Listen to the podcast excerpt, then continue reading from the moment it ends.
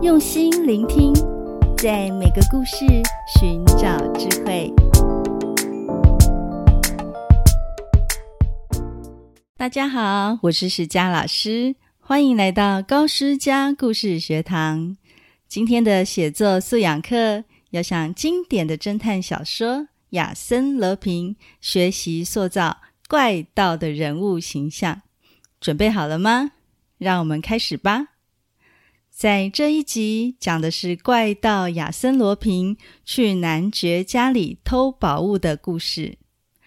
法国作家莫里斯·卢布朗在小说《怪盗绅士亚森·罗平》里头叙述，纳森·卡洪男爵将珍藏的宝物都放在城堡里，从来没有给外人看过。某一天，男爵却收到怪盗亚森·罗平的来信。内容说想要索取几件宝物，但是当时罗平正被关在监狱。这封信的写法将一位怪盗绅士的形象塑造得非常鲜明。现在先来聆听亚森·罗平写的这封信：男爵阁下，府上两个厅堂之间的画廊上。挂着一幅让本人十分欣赏的菲利普·尚帕涅画作。另外，您对鲁本斯的品味与本人相仿，小幅的华夺也颇得本人欢心。本人同时也注意到右侧大厅中有一座路易十三时期的壁柜，波维地区的壁毯，雅各宾签名制作的地震时期小圆桌。以及文艺复兴时代的大衣箱，左侧大厅的玻璃柜里还有不少珠宝和精巧的艺术品。本人这次只要上述这些容易脱手的物件即可，请阁下在八日之内妥善包装这些物件，并且预先支付运费，寄到巴蒂纽车站给亚森·罗平，否则。本人将于九月二十七日星期三的夜里亲自前往府上取件。届时，本人恐怕无法保证取走的物品是否限于上述清单。本人仅此为对阁下带来困扰，先行致歉，顺送大安。亚森·罗平。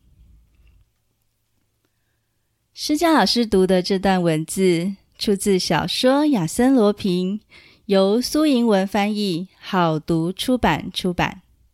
里头提到的艺术家都是真有其人哦，但是这些古董自然都是作者虚构出来的。接着，让我们来向佳作学习去。莫里斯最高明的就是仅仅用一封信。就完整的呈现出亚森·罗平的怪盗形象。现在，我们就从这封信当中归纳出几个关于亚森·罗平的讯息。第一，胆大心细。男爵从来没有让外人进入城堡，但是人在监狱的罗平竟然对城堡里的空间配置，房间的方位和宝物的位置了若指掌，显然已经派人进入城堡探查过了。第二，品味不凡。罗平的品味不凡，对这些宝物如数家珍，能够辨识它们的价值。更厉害的是，他能辨别这些宝物的来源、年代和背景。这必须有丰富的知识背景才能够办到。第三，狂妄自信。罗平是个盗贼，却要求男爵将宝物打包好，寄到车站给他，还要男爵支付运费，简直就将宝物当成囊中之物了，展现他狂妄又自信的性格特征。第四。绅士风范，从信里面提到本人、阁下以及其他比较文雅的措辞，可以发现罗平具备良好的知识教养，符合当时欧洲的绅士风范。现在，我们就来学莫里斯·卢布朗的写法，把自己当成亚森·罗平，也来写一封信给男爵吧。但是，要盗取什么宝物，要对男爵说什么话，都可以运用想象力哦。最后，由施佳老师为你示范一篇范文。男爵阁下，本人昨日走访府上，看见客厅壁炉上方那幅寻获圣杯的壁毯，深得本人喜爱。同时，夫人的保险柜里收藏的海洋之心项链，历经多位皇后、公主，辗转落到阁下之手。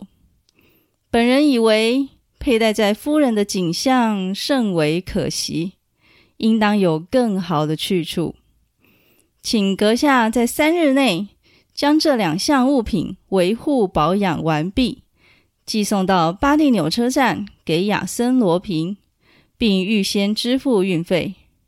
否则，本人将于第四日亲自到府上取件。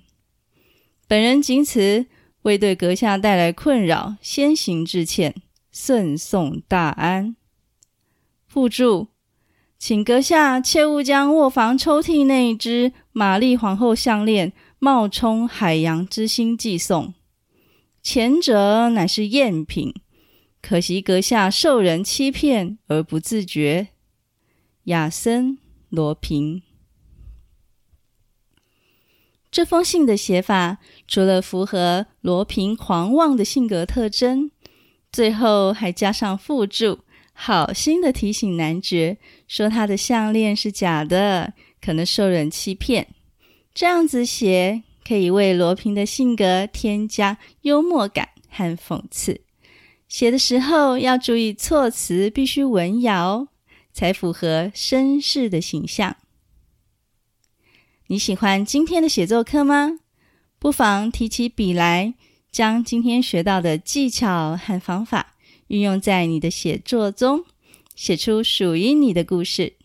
有什么想法的话，欢迎到高诗佳语文素养学习区粉丝团留言，诗佳老师都会回应你哦。我们下次见。